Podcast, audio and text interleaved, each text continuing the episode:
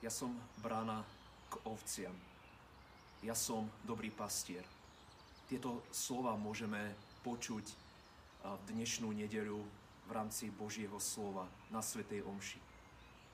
Ježiš vždy hovoril jazykom, ktorý bol veľmi jednoduchý a zrozumiteľný.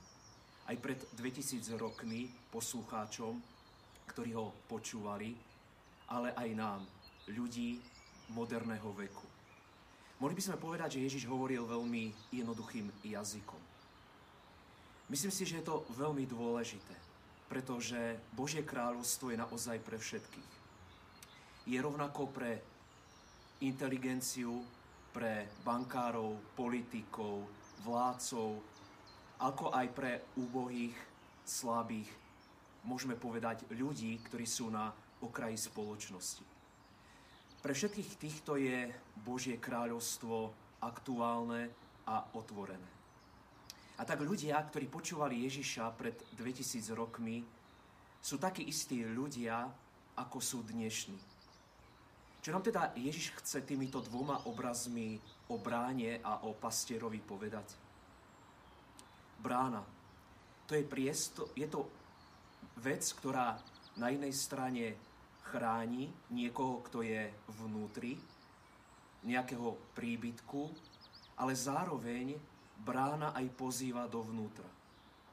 Teda brána je miesto alebo priestor, cez ktoré sme pozvaní vstúpiť do bezpečia Otcovho náručia. Do bezpečia, ktoré nám ponúka Boh. No a pastier, Pasier je ten, ktorý je nerozlučne spojený s ovečkami.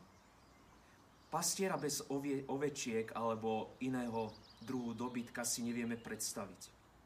To znamená, pastier je jednoducho tam, kde sú ovečky.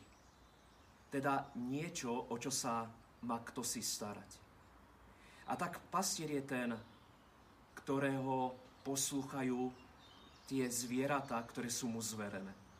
A prečo ho pos- počúvajú? Prečo ho poslúchajú? Lebo poznajú jeho hlas, hovorí Ježiš Kristus.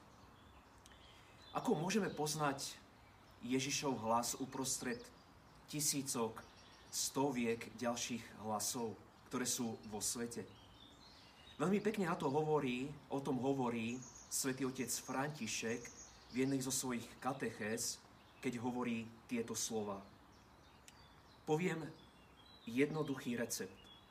Ježišov hlas nájdeš v blahoslavenstvách. Ak ťa niekto učí ceste opačnej, než sú blahoslavenstva, je to ten, čo chádza cez okno. Je to zlodej, nie je to Ježiš. Ježiš hovorí aj v skutkoch milosrdenstva. Bol som hladný, dali ste mi jesť. Bol som smedný, dali ste mi piť. Poznáme to. A zároveň Ježíša môžeme poznať vtedy, keď nás niekto učí hovoriť Bohu Oče.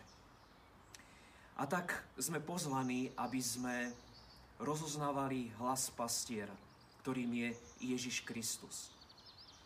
V blahoslavenstvách, skutkoch milosrdenstva a vo vzťahu k Bohu, ktorého môžeme nazývať Otcom. Dnešná nedela je aj dňo, dňom, keď sa modlíme v cirkvi za duchovné povolania. Za to, aby Boh poslal do robotnice, do vinice svojich e, robotníkov. A preto aj dnes prosme za nové duchovné povolania.